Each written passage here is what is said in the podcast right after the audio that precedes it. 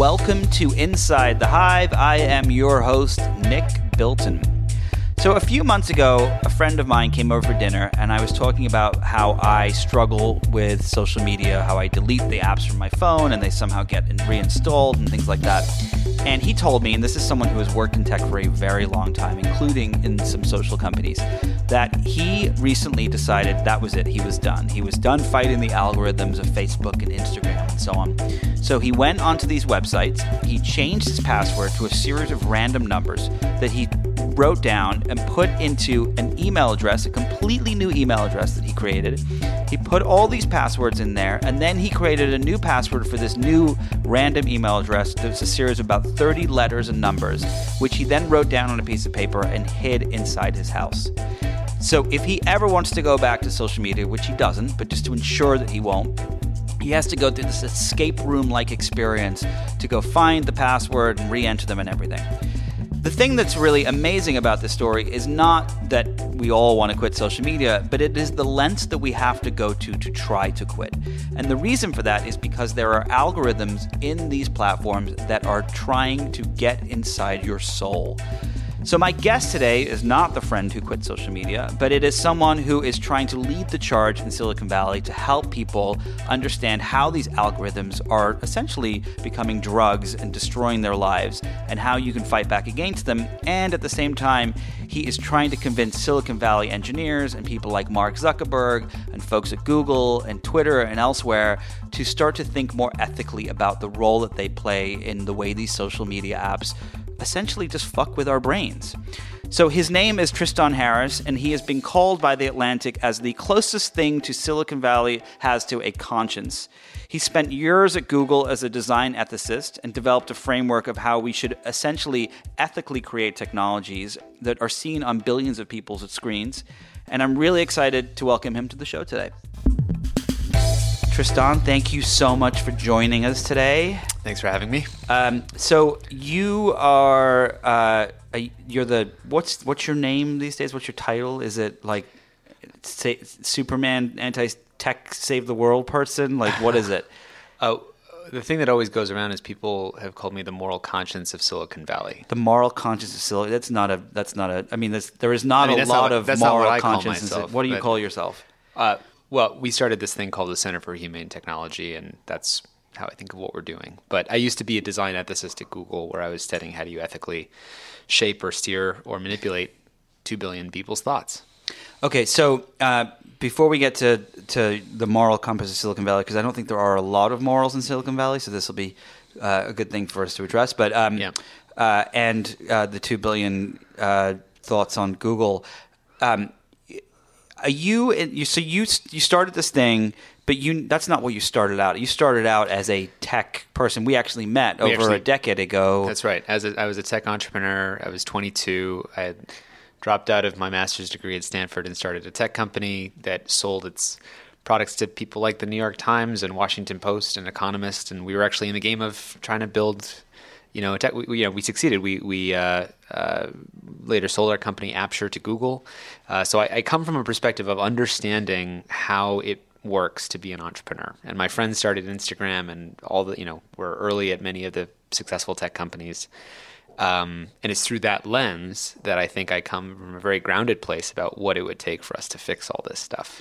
So, and all the stuff is the fact that you think that the world that we live in today and I do agree with you, but uh, but I want to hear it from from your from the moral ethicist's mouth that we're building technologies that are going to destroy the planet, or that it's is it is it that extreme, or is it is it to another length of oh um, people are kind of wasting their time on Instagram and things like that? No, the wasting time thing. It's really unfortunate with this phrase "time well spent," which you know was a name for an advocacy group that we were sort of was the vehicle for this work for a while because it made people think that the problem is people aren't spending their time well. And that's not at all what it's about.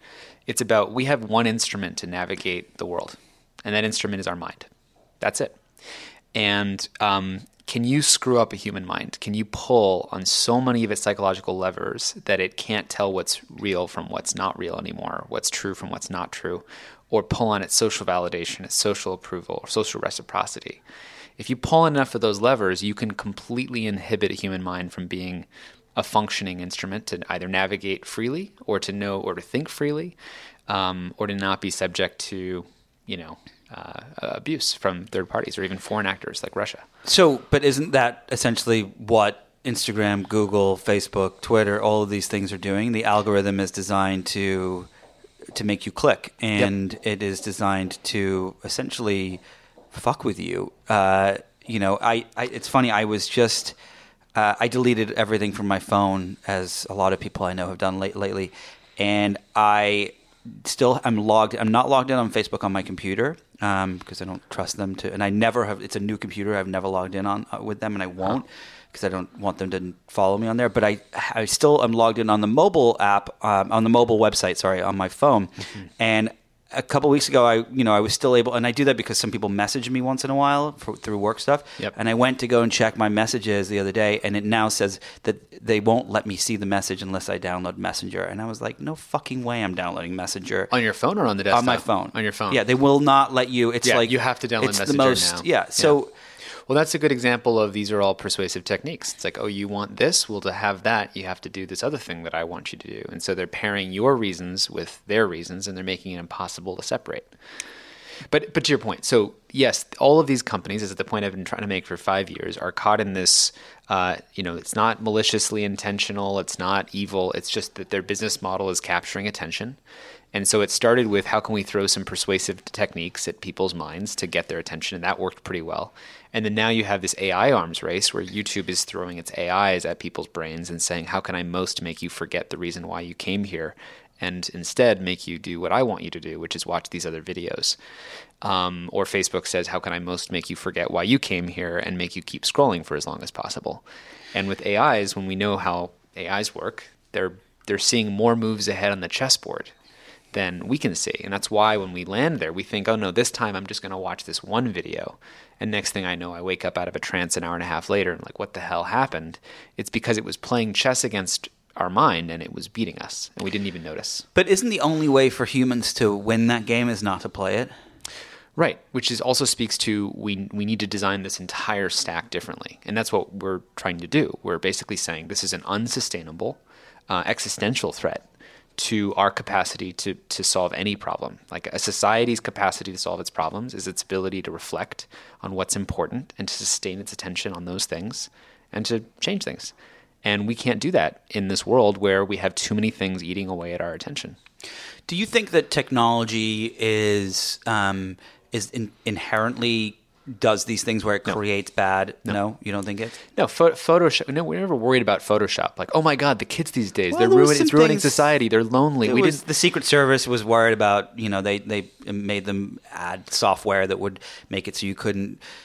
You know, scan dollar bills and things like that. I mean, there are sure. some worries, but oh, of course, yeah, but not like civilization threatening or fabric of society threatening consequences. Got like it. if you give kids a bicycle or a paintbrush or um, you know, a pencil. You don't say, "Oh my God, we're going to ruin kids," you know, dopamine receptors and make them feel false social obligation and make them send, you know, make them feel less than enough and have beautification filters. I mean, none of that existed with basic tools like a bicycle. So there's something different that's going on. Specifically, this is actually really important because the industry, and I know specifically there are um, C-level executives at some of the major tech companies who, to this day, believe that there's this is nothing new We've always been worried about media. We've always been worried about technology and what the kids are going to do these days. And um, we worried about newspapers. People aren't going to talk to each other. And, and they let that excuse um, get in the way of, of realizing we need to make dramatic and immediate changes. So let's talk about there's four distinct things that are completely new. So the first thing is that um, we have technology that is totally intimate to our lives, meaning from the moment we go to bed at night and we set our alarm to the moment we wake up in the morning and we undo our alarm with our phone, we are jacked into an environment. We check our phones 150 times a day. And so we had this intimate access that was never before true. With computers, even, we, we use them as occasional devices that we accessed, not we live by them moment to moment, checking 150 times a day. So that's the first thing, is intimate access. The second is social intermediation. The fact that it actually has changed and taken the place of how we communicate with every single person in our lives. Um, TV didn't do that. Radio didn't do that. Um, you know, you, TV didn't, when you turn it on in the morning, show you photo after photo after photo of your friends having fun without you. That's a good job because I would have probably been a really sad teenager if it had.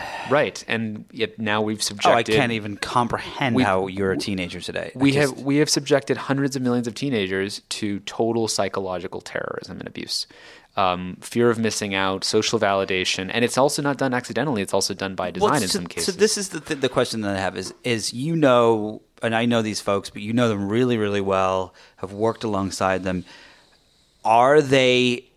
Do they just not care? Is it that they don't think that they're doing something bad? Or are they are they just unethical? Like what is it? Well, these are all really good people who are, um, you know, have a belief system that justifies what they're doing, and they can look at the positive sides. There's the Me Too movement. There's people connecting with each other, having 10,000 fans on Instagram, and they walk down the street and someone says hi to them, and they can become famous at an early age. And there's these positive things. But I think what we have to get used to is the incentives of the people who make this technology are not aligned with the goals of society. This is an extraction based model. Um, the business model of, of advertising or attention is I want to extract attention from your life, from every part of your life, whether that attention used to exist between a parent and a child, or you in your sleep, or you in self reflection. My job as a business is to suck the attention out of all those places and private, privately profit off of that, and then publicly harm, right? So the, the mental health, loneliness externalities don't show up on the balance sheets of tech companies. Public polarization, election manipulation never shows up on the balance of, of tech companies. Um, the costs on attention and cognition and feeling stressed and anxious and, um, you know, uh, fearful all the time doesn't show up on the balance sheets of I'm companies. feeling stressed and anxious right now talking to you. well, and so that's but that's one of our projects is that just like any open loop system, you have to say what's the true cost of free. So actually, one of our projects um, with the Center for Human Technologies, we're building a ledger of externalities, a ledger of harms, of what are all those things that are showing up on the balance sheets of society that are pushed onto society from tech, but that are basically coming from the extraction model of, of technology companies. So when you look at um, when you talk about all those things, so okay, so I, I'll, I'll tell you a little a little story. I have a um, a friend. Uh, you probably know the person. I won't say their name. Uh, she's a was a, a big exec in uh, tech media and tech, and uh, recently uh, just left the company and was telling me. I, I said, "Are you still on social media?" And they said, "I'm off everything." And I was like, "Well, like how did you? What did you do?" And they said um, uh, that they deleted all the apps from their phone. They they changed their password for every single app to a series of random numbers, which they wrote down in an email, created a brand new email address, which they sent to that email address. The brand new email address is a 50 character Right. random series of numbers for that email address, which is written on a piece of paper, stored away in a So storage it's like closet. mul- multiple layers of Ulysses contracts. Ulysses tying his hands behind the mast, and except there's multiple layers of that. It's multiple layers of that, and and it's funny because I when he told me that I wasn't like, oh, that's crazy. I was like, oh, that's how you do it because I go. Th- I mean, look, I don't use Instagram. I just literally find nothing appealing about it whatsoever. I used to in the early days. I barely ever go to Facebook unless it's something for work. Um, Twitter and I are in a abusive relationship where it abuses me when I log in and I log out every few days and uh, but feel the need to kind of know what's going on and and and I and I feel like the only way you can win is to not play and Right. and how you I understand what you're saying about you can fix it but how can you fix it Well, so um, the fixing isn't about how we use adversarial technologies. These are all adversarial technologies, right? I mean, you have hundreds of engineers on the other side of the screen whose job is to defeat your agency and to make you to do what they want you to do. Um, so we don't want to use, you know, have healthy use of adversarial technologies that are all meant to defeat your, your self-control, your well-being, all this kind of stuff. So the answer is you have to change it. You have to change it from the ground up. you have to change it from the app side and the product side No, or this, from is, the this isn't like Barbara's organic food store of cool apps that are better for you. This is like let's change it from the home screens, from notifications, rebuilding like the city from the ground up. Think of this like a city. So we're jacked into an environment that we basically live inside of 24 7 when we check our phones 150 times a day.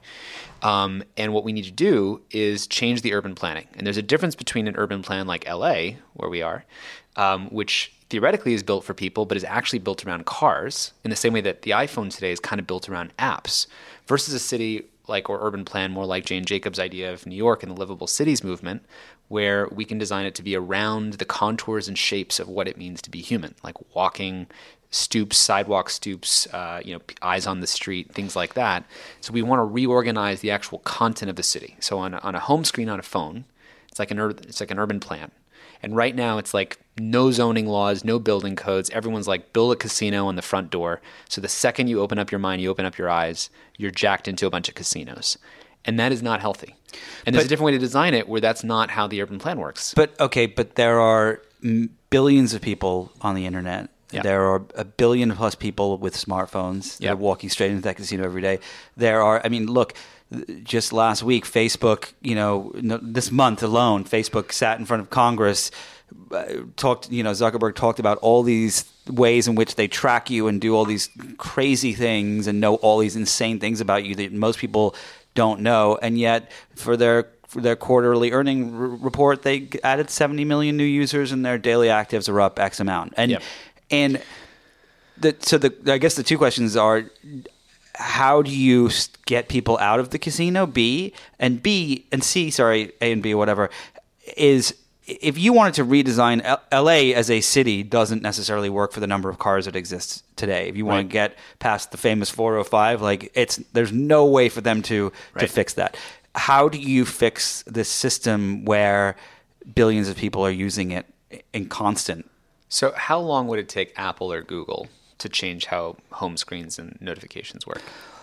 it would not change them.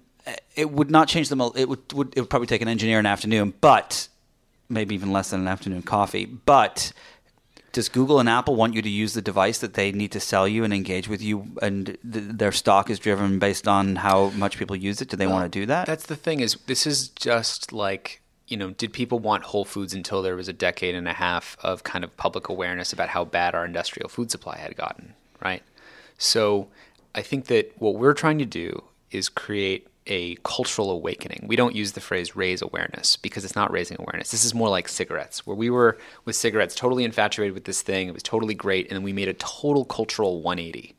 We went from saying this is totally great and normal and we do it with each other to, whoa, completely the opposite sort of view. And I don't mean that that's how we're going to see phones as cigarettes. I just mean that our our relationship to seeing all this stuff has to move from being infatuated with it to seeing this is all adversarial and bad for society, moreover unsustainable. We can't actually sustain ourselves with this. So that's the first uh, uh, change.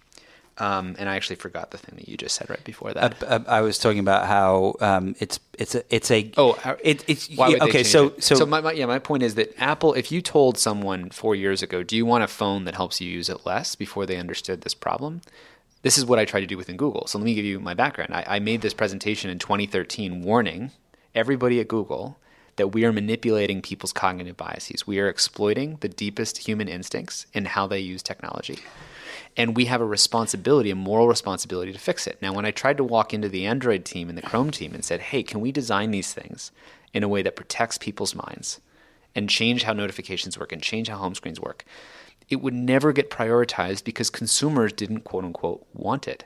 But that's just because they didn't understand. And now we're at a point where the world is finally waking up to this thing. We're at about a one year anniversary of 60 Minutes. I was on 60 Minutes a year ago, and we talked about brain hacking. And we said basically, this entire game is who's better at getting your attention, which means who's better at you know racing down your brainstem to to play deeper and deeper tricks. First, it was your behavior. Now I have to actually do instead of behavior modification, I have to do identity modification and belief modification. I have to go down deep into your sense of self approval and and actually hijack your your way of knowing that you feel like you're enough as a teenager by connecting that to the number of likes you got.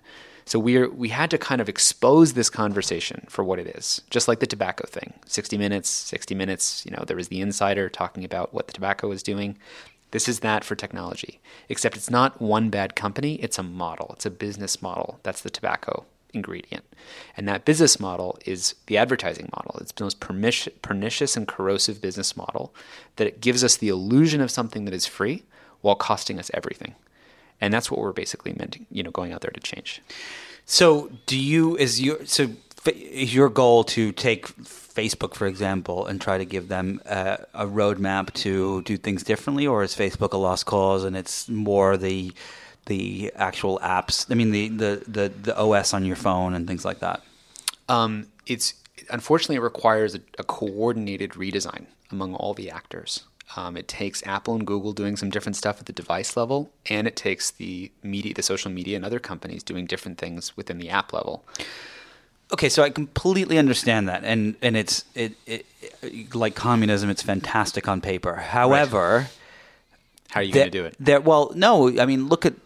I, don't want to. I know you're friends with these people, so I don't necessarily. I'm not uh, trying to get you to talk shit about them, but but Mark Zuckerberg, for example, wants to rule the world in in And they want to defend their very profitable business model. They don't Yeah. want to get off advertising. So what? So how? What's incent? What? What is the incentive for Mark if he goes before Congress? eh, You know, is accused of X, Y, and Z. Uh, admits to the fact that that they have this advertising system in place that literally knows more about you than you know about yourself. Correct. Uh, and yet, revenues up, user numbers are up. Right. And it's because people don't have, frankly, we're not armed with the right cultural counter arguments. Um, because when I say the advertising model is a problem, I'll tell you what the Facebook engineers will say. They'll say, look, people like the ads. They like the rectangles. They like, you know, if you give someone a copy of Vanity Fair with the ads versus without the ads, they probably prefer it with the ads. Therefore, people, why would people pay to have Facebook without the ads? It sounds very convincing, doesn't it? They've Mm-hmm. really refined their arguments. Um, it's total. It's not you can true. curse on here. It's totally Right. fine. We're uh, It- it- we're it a is- cursing family here. It is not. It is not true. I mean, this is. Um, this also isn't a philosophical conversation. This is a really serious conversation. So it's important we really understand what's at stake. Um, the problem with the advertising model isn't the ads. It's not the rectangle. It's the fact you have automated systems that are pointing predatorily at the human brain and saying, how can I most exploit your deepest weaknesses? Right? So the fact, so here, let me give you an example. There's this sort of urban legend right now that I was just talking to you over lunch about some new brand of shoes that I like. And next thing I know, open up my Facebook news feed, and those shoes are showing up at the top of my feed. Holy shit. Yep. Right? So this thing must have been listening on the microphone. Yep. Except here's the deal it actually is not listening on the microphone. What's it doing? This speaks to what we're talking about. The advertising model is not that the ad shows up. How does it know what shoes to show up there? It's using AI, meaning it doesn't even have to listen to your microphone because the prediction is so good that it only has to know who you tend to talk to, what kind of person you are, what demographics, you know, clusters you fit into. And it knows exactly what to put at the top of your newsfeed. And you only notice and get that paranoia when you happen to have just talked about it in your conversations, which is why That's scarier than the microphone listening in. right and that's what people should be focused on is the fact that this is the daily life that you this is our daily lives you open up facebook newsfeed you're activating an ai pointed at your brain to prey on your deepest psychological instincts they had that study in australia where they claimed to sell advertisers in, in, in australia on the fact that they know when teens feel low self-esteem feel anxious feel feel you know This is Facebook. this is Facebook, yeah. And and the thing is, it's it's worse than that. They're gonna know. They're gonna know when people are depressed. They're gonna know when you're about to leave a relationship. They're gonna know. Well, not only are they who- going to when know, you're, when you're open can- to changing who your voting preferences are. They can manipulate how if you're depressed and if you're not based on the things they Yeah. show you in the newsfeed. Knowing that you're depressed, I could start your newsfeed with photo after photo of your your ex romantic partners um, smiling with some someone else. I could do but- that if I okay, wanted to. now, so what is to stop Facebook or another company? Because I don't believe that there is. I, I think that I'm sure that the, someone on the ad sales team has pitched this idea already. But what is to stop them from, you know, from presenting you with those things to make you depressed, and then to p- pushing uh, some sort of ad for.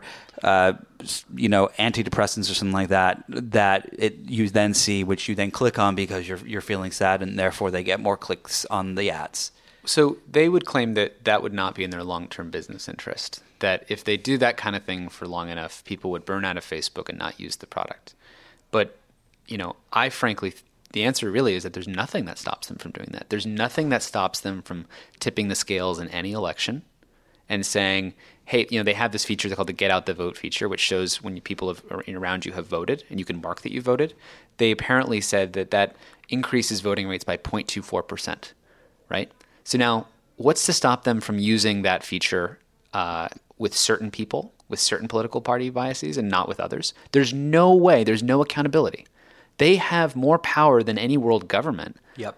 And no one is holding them accountable except for Wall Street, which basically says, are you better and better at manipulating people's minds or not every quarter? And you truly do believe that you can change this?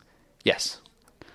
Because we have to. Because if we if we um, had to live in this, we're all gone anyway. So and, and, and when, here's, here's the optimism. When you understand how dangerous a threat this poses to society, there's actually no human being who wants to live in that society. Um, if I showed you where this is going to go for children and how this is going to affect kids growing up, well, and these people, us, show us. Well, no, I mean we can we can talk about that, but I just mean when people understand where this is all going, that we're basically talking about a business model which incentivizes the shredding of truth, so people don't agree on what's true. Because I do better when to get your attention if I personalize your feed and personalize someone else's feeds, and if they have different facts and different truth, I get more attention that way. Um, if I, I do better when I uproot kids' self worth and I make them, you know, hooked and have these these um, beautification filters or like these f- funny anime type things on them that make them feel um, like they have to sort of pretty themselves up. Um, that world we no one wants to live in, and the the fastest route to changing this, the, the reason why I'm optimistic, is that um, it's almost like, do you believe in Anakin Skywalker that you can sort of find the good in them? I mean, I think the tech engineers actually all, everyone I know and you know as well, they have good intentions. They're good people who think that they're making a positive impact. They've been sold this narrative that we're about making the world more open and connected in the case of Facebook, or the platform for free speech. And these were really attractive narratives. And when you see that the business model that drives those things is completely not that, in fact, the business model arguably makes the world more closed and disconnected, that you know no one wants that and and I think that's the fastest lever for change because it's really hard to sustain your business model if you can't hire and retain the best talent and that's already been happening there's a lot of people leaving these companies because they don't feel good and this is also what changed Uber by the way Where where are these people going? uh, I don't know Are they are they going from? Yeah, I mean, are they? going from one social media company to Yeah, or are they you know starting nonprofits, or are they you know trying to do things that are? I think that there's the the reality is, and this is not meant as any disrespect, but there are very few companies in Silicon Valley that are actually legitimately Doing good. doing good, and those ones you don't hear about because they're too focused on doing good to try to get themselves in Business Insider or or whatever. Uh, So uh, it seems it's it, you know there's the famous quote you know that the bright, brightest minds of my generation are trying to figure out how to get you to click on ads Yeah. better. Like, what are people in the valley doing that is good and is better when they leave these companies? Well, not that much. And I think this actually speaks to the regulation conversation because part of the honest truth is that we have some monopolies that constrain competition. They've actually inhibited innovation uh, and growth. Um, and that we might actually have to have a conversation about opening opening up those channels so that they don't control the cost of customer acquisition. Um, the, but th- those companies, and when I speak to people in Silicon Valley about this, those companies are, um, you know, Facebook. I truly do believe wants to be regulated because it ensures that no one else can ever grow to the size of Facebook. You know, uh, Zuck and company uh, bent and broke and got around so many rules because the people that do run our government, whether it's a Democratic government or a Republican government, have no earthly fucking idea how technology works. I mean, if you, those questions for Zuck, uh, Congress, I mean, were borderline embarrassed. I mean, no, they were past embarrassing, in my opinion. Uh, there were maybe two or three senators that actually asked intelligent questions, and Zuck didn't even answer those. Um, and and I I don't understand, you know, and I think that what Facebook knows is if they get regulated, it ensures that no one else can do the things they It did. depends on how they're regulated. I mean, the, the 1956 AT&T consent decree basically uh, created the internet, created created like the, Silic- the modern Silicon Valley because Mm-hmm. it enabled the transistor and a bunch of patents to get you know pushed out, and then it, it restricted AT&T to not go into certain kinds of businesses, and that basically helped open up the innovation of Silicon Valley. Yeah, And I think there's different moves like that that we're trying to figure out now. What is that going to look like that's going to open up innovation? Because then there's a place for those tech employees to go where they can actually focus on what's doing good. Are you uh, is your group um, trying to talk to people in Congress and so on? Yeah, we were involved in briefing the members of major members of Congress um, on both the House and Senate side before the Russia investigations on November first. Those hearings with the three major tech platforms. Um, and I think Did you get the impression when you were briefing them, and I, I um, and I know a lot of it's just A's and things like that, but did you get the intention that uh, that that that they recognized how serious this was, uh, or was it much more? I think in the process of we of our educating them and being serving as a resource for them, um, you know, prior to that, I think there was a lot of preferencing of, you know, secret cables and signals intelligence and that kind of stuff on Russia, right? It's like let's look at all of our special tools. And there wasn't as much a focus on the social media platforms because that's not the area that everybody understands. But when we kind of showed that this is what you can use to create a culture war, that, that these feeds automatically preference negative emotions, outrage, fear, uh, they spread faster and work better at being at the top of people's feeds than the other side. That was new for you know the the folks that we were talking to. So I actually think we had a dramatic impact um, in educating members of Congress and how those hearings went. Senator Blumenthal wrote that letter to uh, Facebook saying you need to notify everybody who's affected by Russian propaganda. By hauling them to Congress, we actually got the real numbers out of them. Keep in mind, you cannot trust these companies to self regulate. If you asked Facebook how many people were affected by Russian propaganda, they said, oh, I don't know, a million or two. And they didn't actually reveal the actual number, 126 million, which is 90% of the US voting population, until we hauled them to Congress. And you got to do that because that's why I'm actually optimistic because it's not necessarily about getting all the right regulation. It's about creating the pressure that forces the companies to change. And each time you bring them to Congress or you bring them to the EU, um, it forces them to answer certain questions, to create policies. And yeah, they're always going to do less than what they should. But the pressure, the counter pressure, is what's been even creating some of the changes that we've seen to date. You're listening to Inside the Hive with Nick Bilton. So if you listen to this podcast like me, you probably don't get a lot of sleep. You're worrying about alien invasions and AI taking over the world. But the folks at Mattress Firm want to help.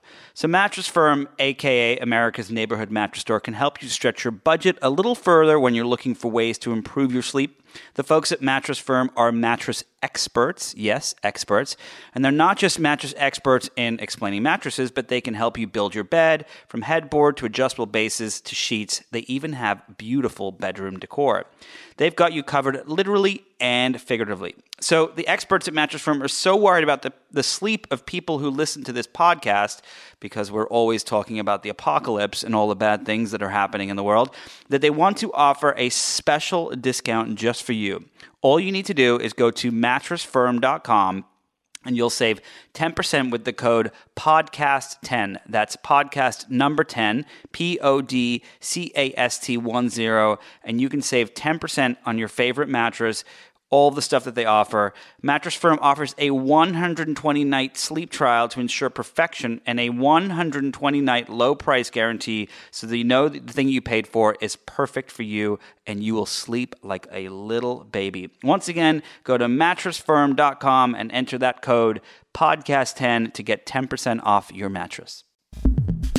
So, uh, around the time that Zuck went to Congress, uh, the EU actually asked him to go there too, and he said no. Do you think that that's going to backfire on him, and that, that they could they could enforce? When was this? Was this recently? This was um, right before. Uh, right before. I think it was Theresa May had asked or something, and mm-hmm. Uh, it was well, right. Just went there, I think, yesterday, right? Uh, yeah, for the CTO. Yeah. And um, but it seems that that you know America Americans are uh, a little bit more lackadaisical around this, and, and Europe is not because Europe really experienced the wars, World War One, World War Two, and so on and so forth, especially in Germany and, and yep. England, and it seems like they have a lot less patience there. Do you think that that could be one of the things that could lead to some sort of change in social media? Yeah, I do think so, and I think that will increase over the next few months. I think that the EU will get more aggressive. Um, I also think, you know, I think the U.S. Congress will get more aggressive. All it's going to take is simply showing the truth here, right? I mean, the truth is this business model of having AIs push thoughts into 2 billion people's brains um, without any accountability except whatever works the best is causing genocides in Burma, right? Mm-hmm. In languages that the engineers don't even speak, is manipulating and making vulnerable all these democracies around the world, creating instability and culture wars. Um, there's no one who wants that except certain people who are trying to get that to happen. But no no like regular set of citizens wants that world. No one wants a world where their kids are hooked and they can't do their homework and don't have attention. But don't people have this thought that oh well I get to I get to keep track of my kids while they're on the internet or I get to send pictures of my cappuccino to my friends on Instagram? Ah it's okay. If a few people in Burma you know end up killed in some sort of riot I mean isn't that I mean you saw the the famous post by by Boz at Facebook which was like you know, if we're any connecting the world uh, at any cost, and any some cost. people get killed as a result, like that's just the res- that's the the cost. Yeah, and I think that should reveal why this is such a huge problem and needs such change. Meaning, I don't think you can trust the culture of these companies if that's the thing that they're saying. I mean, would you trust someone who's a parent or someone who's you know a teacher at your kid's school who said that that you know our goal is to do something at any cost, including when that cost is known to create genocides in foreign cultures that real people's lives are at stake? I mean, there's certain things you can't uh, you can't you know choose, right? I mean, if you build, I've got a suitcase roller bag here, and I'm sure a suitcase roller bag has at some point in someone's history when someone who invented that thing never thought that it would cause someone to die at some point in history, right? You can't prevent everything, but in this case, we know it's because of a business model. It's because of this system that says what put to the top of people's feeds the thing that gets the most clicks or the most shares. And that has been leading to conspiracy theories getting spread, to fake news getting spread that's causing genocides around the world. So we have to change this. So, you do you still use social media? Uh, I use it occasionally. What do you what do you use? Uh, Facebook and Twitter, specifically to get out information about what, what we're doing and what needs to happen. Do you like put on a cloak before you log on to Facebook and say you will not get me? I'm not going to click on the thing on the top of my screen, or or do you? How do you use it? Um, I use it pretty normally, and I'm you know more aware than probably most people on Earth of, of exactly how it manipulates people's psychology, and it still manipulates my own. Um, you know, if you're a chimpanzee, you don't get to choose whether a banana seems appealing. Like Yeah. you're inside of the mind-body meat suit with the evolutionary instincts, which will drive you to want that thing. So when you're inside of a human meat suit with the evolutionary instincts of a human being, and you've got a slot machine variable reward when you check Twitter, and sometimes you have those 10 new notifications and sometimes you don't, it works on you whether you want it to or not. So, um, you know, but I do think there's ways, subtle ways you can change this stuff. You can turn off all notifications. You can set your screen to grayscale, which more and more people are doing, which is cool to see. And wait, explain this, the grayscale thing for people that. Well, so there's this thing where, um, you know, I think people underestimate the effect that color has on their brain. Um, so, you know, the red color for notifications was chosen because it's a trigger color. It's the same reason why McDonald's is red and yellow. Um, And stop signs are red. and stop signs are red, exactly. So um, that activates our brain in a subtle way. And again, just like a banana and a ch- chimpanzee, you don't get to choose whether it does, it just does. So what do you do? You can turn off notifications, remove all those red dots, but something else you can do is I think people don't realize that just by looking at your phone and seeing those colorful icons, it's lighting up some of your dopamine responses, even if you don't do anything, even if you just turn your phone over. So if you set your phone to grayscale, which you can do by going into general, uh, sorry, settings, general, accessibility, and then scroll all the way to the bottom to this thing called accessibility shortcut, uh, and uh, and set it to grayscale. Um, what that or does, Can, or you can just Google that. or you just Google that. Yeah, which actually this has been a tip. It's on uh, humanetech.com. Um, but we're not in the business of productivity tips for how to live better with your phone. That's not what this is about. Yeah, But the, the point is, we have to change the whole stack. But because that's going to take longer, people need to understand how this is operating on them right now. And there's some things you can do, including turning off notifications, setting your phone to grayscale, which helps a lot of people use it a little bit less. Do you think that um, as we look forward into the future, and you know, social media is a decade plus old, um, it is very, very, very young on the scale of all technologies that have been around. Do you think that um, AI is going to destroy society because it doesn't take a lot of people to build something that can go incredibly wrong? I think what's amazing about this conversation is all the stuff about AI is the Terminator photos and what if in the future we have runaway AI that you hook it up to the stock market and it tries to make us uses its advanced intelligence to make more money than all the humans because it, out, it can outcompete them. And then it uses that money to try and figure out how it can reinvest into more computing infrastructure. So it then can build paperclips or maximize something in the world. And it starts maximizing maximizing maximizing and starts sucking in all the world's resources every mineral everything kills all the humans and it does this thing. And we always worry about what if that were to happen in the future? That's like the you know thing people worry about. What we miss is that we've already created a runaway ai The Facebook newsfeed is a runaway AI. Every minute you spend on it, it's generating more money off of you. It's extracting attention from you and making money. And then it's trying to figure out how can it more hook you. So it tries to enslave the human beings with better it reinvests the money that it makes into more prediction power to, to, to better predict what will hook all these human animals that it's now hooked up to. And so it shows better and better things to them that keep them scrolling for longer and longer so it makes even more money so it can predict even more moves ahead in the chessboard against the human beings that it's facing and better enslave them. And then it helps more and more advertisers do this in different countries and languages that the engineers don't even speak. And so we've already created this, this Frankenstein that's run amok around the world, that's creating total havoc. And all Mark Zuckerberg has to do is flip off the switch. But of course, he can't do that, which is the same thing we've said about runaway AI. We say, hey, look, in the future, if the AI is in a drone and it starts running around the world and killing people or something like that, at least what we know is we can pull the switch. But in the scenario is, is well, what happens if it can reach the switch before you can and it stops you from doing it. In this case, we built this thing called a corporation in which we can't turn off the switch of a thing that's already run amuck on society. Not when the business model is working so well, not when there's $500 billion of market value that are tied up in it. And so Zuckerberg is sitting on top of this thing that he created.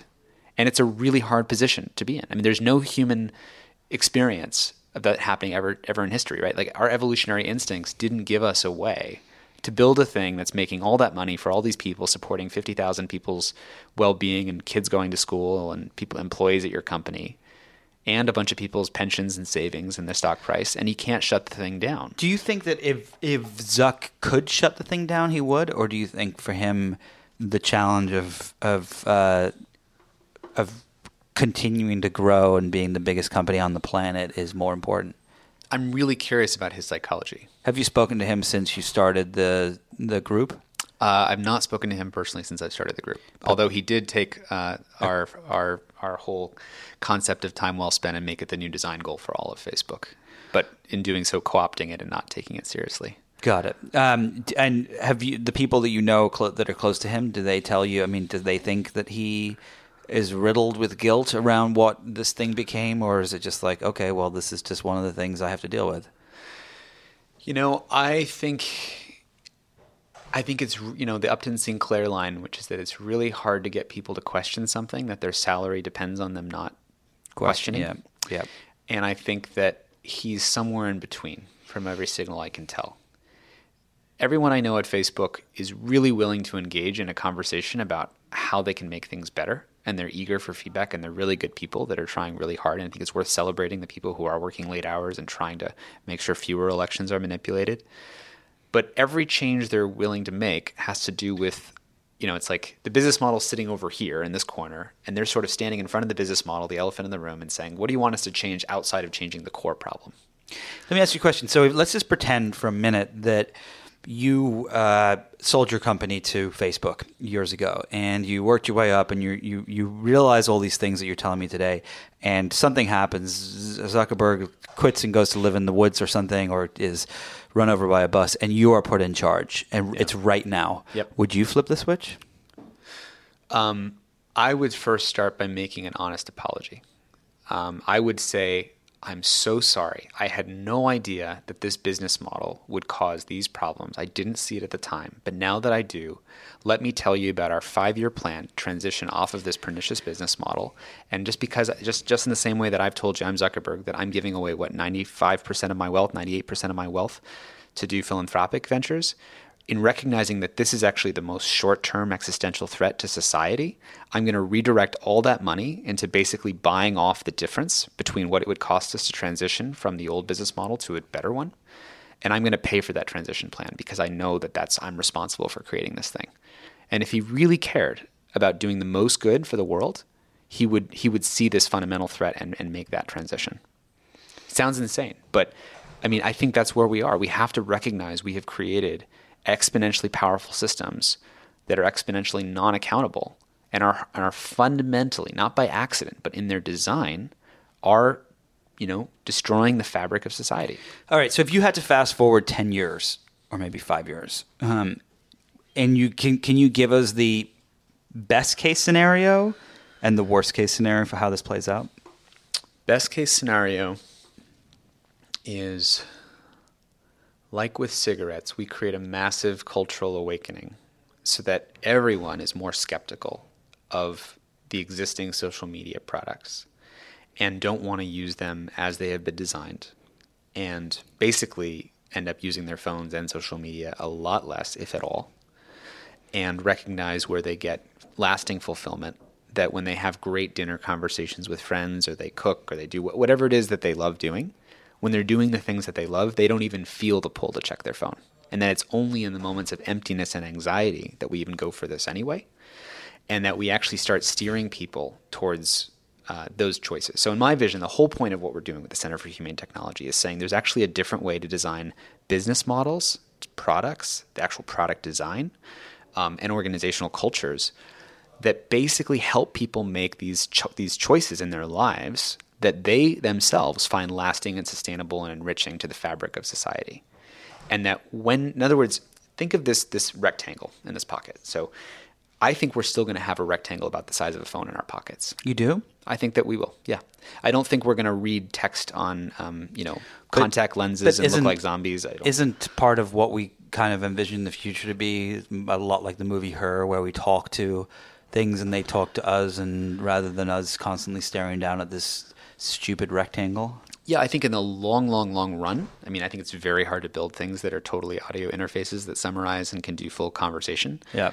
Um, so I just think that we're going to have this form factor of a rectangle in our pockets for a long time, and I think even in the movie Her, they have a, he's a rectangle in his pocket. He's a rec- but it doesn't interact with the rectangle too much. Correct, and I think that's actually a good thing. I think we're going to need conversational interfaces, and the reason we need conversational interfaces is that we um, think and choose very differently when we're in a conversation than when we're interacting with two-dimensional animating screens.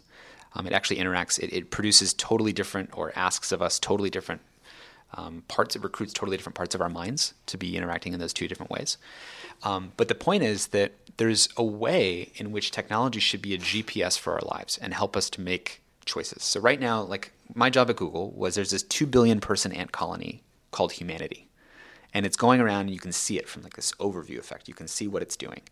And then you suddenly imagine, what if I give every single one of those ants, every single one of those humans, a smartphone as they exist today in social media casinos.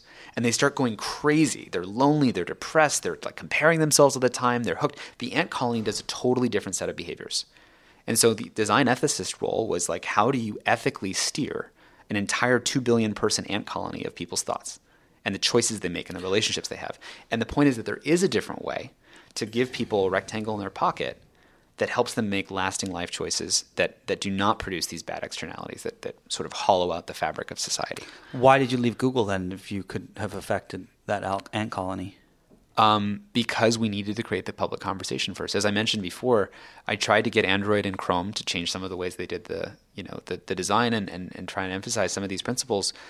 Um, and I think there's very good people there too, but there wasn't enough of an understanding. This was a serious threat, and so I left to you know, do the TED Talks in 60 minutes and try to raise awareness slowly but surely. And here's the thing as much as this sounds like a, a really scary sort of world that we're in and that it's really kind of depressing, you know, because I feel that way too. But if you actually look back a year ago, I mean, honestly, one year ago, like no one was talking about this stuff. Mm-hmm. I, I, I, was actually talking about it, but yeah, no I mean, one was you, listening. so listen, you, you, you, and I were you and I were both into. I mean, look, you and I are both had this background in the attention economy, understanding how the game works. But you know, we couldn't get the whole world to understand and care about this, right?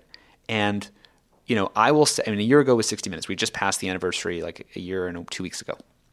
Back when I did 60 Minutes, I would have, if you told me that a year later, Zuckerberg would be testifying before Congress, Cambridge Analytica and persuasion and manipulation would be front page headlines around the whole world. And every single day, this would be like one of the most talked about issues in the world, and we'd be talking about regulating tech companies. I would have never believed you. I mean, we have made enormous progress on this in the last year. All right. So you gave me the best case scenario for five, ten years out. What's the worst case scenario? Um, or a or a bad scenario. Let's we don't have to go all the way to like robots are controlling society. No, I think I think it's where we are right now is bad enough in and of itself. Where we're headed, it's like. But if we don't fix this, it's going to get worse. What is worse? What is worse? What's worse is um, anytime you look at technology, you will have the experience of less and less freedom, meaning you will feel more and more pulled to do things that you are not aware you are being pulled to do. We will manipulate and uproot children's sense of self worth more and more effectively. Um, and and further hinder their development and screw with their their impulse control systems starting from a very early age. We've never before, by the way, given kids this frequent a level of social validation occurring every 10 seconds with little drips of new likes.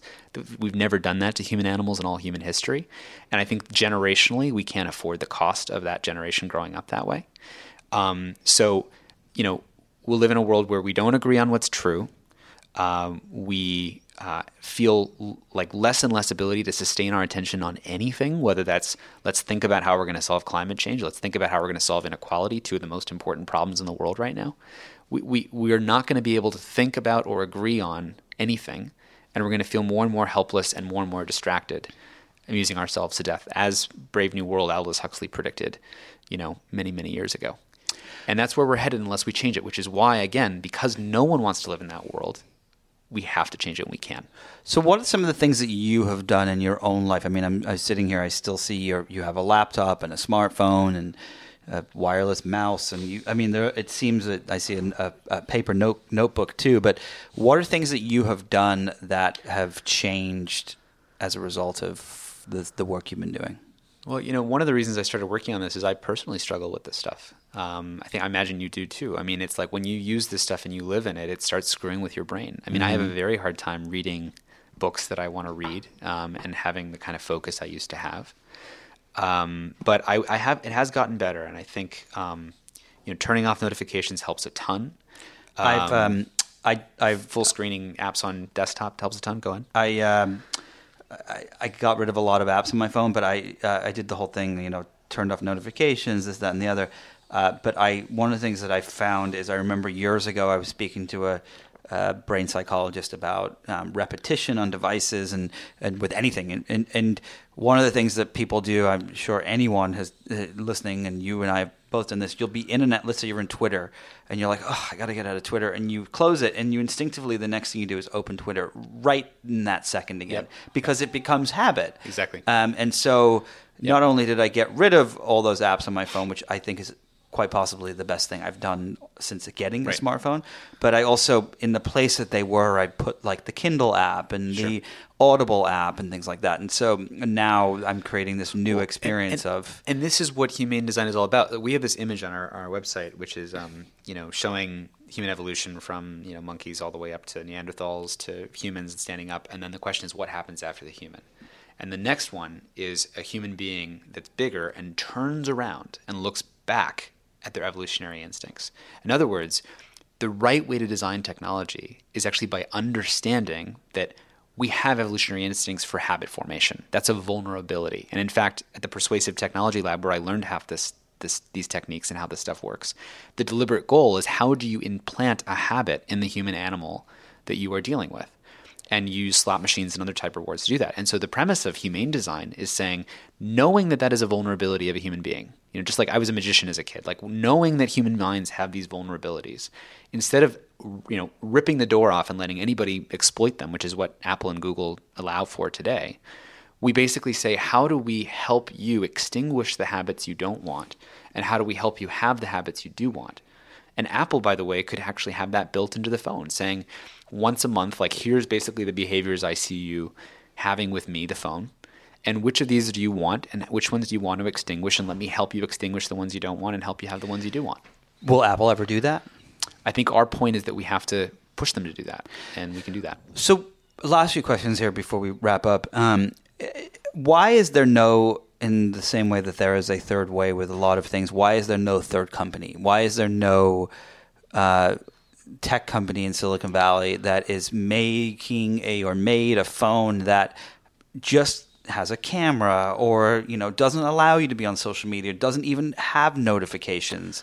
You know, well, they're actually they're are a couple efforts, um, and they deserve more attention because, per your point, it's very hard when the monopolies and the patents are all owned by these like two major tech companies, mm. and there's OEM deals with manufacturers, and it's really constrained space. It doesn't make it easy to start a new phone company these days. Um, but there's something called Siempo for Android, which is an alternative home screen that How do you spell that? S sorry S I E M P O Siempo, Uh-huh. and they're an alternative home screen that actually uses a bunch of our design principles. It's awesome. They they make your screen black, uh, gray scale or black and white by default. They decolorize your icons. They batch and digest notifications, so you get all your notifications in one batch digest at the end of the day. Um, they uh, have you and type in your intention when you start the day. They What do you mean? uh, type in your intention, like I think like the thing that you want to get done today, or Got something it. like that. Yeah. Yeah. there's a bunch of things that they implement, and that helps people a lot. Like people are saying this is like their life is a lot better with it. Uh, there's an app called Moment that people can install on the iPhone, which tracks how much time you spend in every app. Um, that's helped people a little bit. Um, there are uh, what was I going to? I was thinking of another example for Android. Um, oh, there's something called Light Phone, which is a Yeah, the Light Phone's the Light amazing. Phone. Yeah, and it makes makes phone calls and lets you order Ubers and just have the core features, and it takes off all the rest. Yeah. And I think you know th- this is a solvable problem. You know, it's not like we have to throw the baby out with the bathwater. Um, this is not an anti-technology conversation; it's a humane technology conversation. All right, so uh, you're going around Silicon Valley and you're espousing all these things, and I used to live in Silicon Valley and uh, um, had some some difficult and uncomfortable conversations with people there. Uh, are you kind of a pariah now there? Like, do you walk into a restaurant sometimes and everyone just leaves and you're kind of left alone? Well, the interesting thing is, I don't think anything I'm saying is an opinion. I, what I mean by that is, I'm just revealing logical facts. You know, are these companies locked in a race to get attention? Yes. Do they have to start doing features like autoplay YouTube videos and slot machine rewards to get people to use the products? Yes. These are not opinions; these are facts. And so I think people you know, I've been reached out to by thousands and thousands of engineers and designers saying thank you for speaking up and telling the truth. Um, I think actually everybody wants to live in the world that we're talking about. We just actually have to pave the way to get there, um, and that's a hard thing. It's a long thing, but um, you know, I think in a way people are waking up to how serious the problem is, and they want to help. We just had Chris Hughes, the third co-founder of Facebook, uh, publicly endorse and support our work um, at the center. So, you know, I think this thing really is turning. Cool. So, uh, uh, where can people find out about more? Well, of course, they what- should follow me on Twitter. Follow no, you. I'm kidding, no, I'm kidding. And that's a wrap. Uh, No, um, like me on Instagram, retweet my tweets. Oh my gosh, no, please. Uh, I mean, we have go to humanetech.com where it talks more about the problem and some of the things you can do right now to take control uh, and get involved. Um, you know, we're trying to find more ways to bring people together who want to get activated on these issues and, and really help. But you know, we're working on the policy side, the public awareness side, and working with the companies where where it's helpful. Do you think you'll ever kind of try to run for office or anything like that to try to have an, a, an effect on this stuff? Uh, I hadn't thought about that, but I do think that this will increasingly become a political issue, um, especially when it affects children It actually makes it, you know, the joke is that Facebook does bring the world closer together because both sides actually are concerned about how it affects children and uh, uh, in general it has too much power. So I think there's other politicians who are going to be making it a political uh, campaign issue. Uh, I think it should be. I never thought about political office. You should run. You should run for uh, for office, and you can use Facebook to manipulate everyone to vote for you. I'm just kidding. I'll just tap my friends at Facebook on the shoulder to make them tilt the scales in my direction. How would we ever know? Well, thank you so much for taking the time today to chat. This has been a fascinating conversation, and uh, I'm now going to go turn my phone into grayscale and see what happens. Let's see what happens. Thanks for having me. Thanks to my guest today, Tristan Harris. If you enjoyed this conversation, be sure to listen and subscribe to other great episodes of Inside the Hive with Nick Bilton. And don't forget to leave the greatest review in history while you're there. Thanks to the folks at Cadence 13 for their production work, my editors at Vanity Fair, you, the listener, and of course, thank you to my sponsor, Mattress Firm. Please support them the same way you support this podcast. I will see you all next week.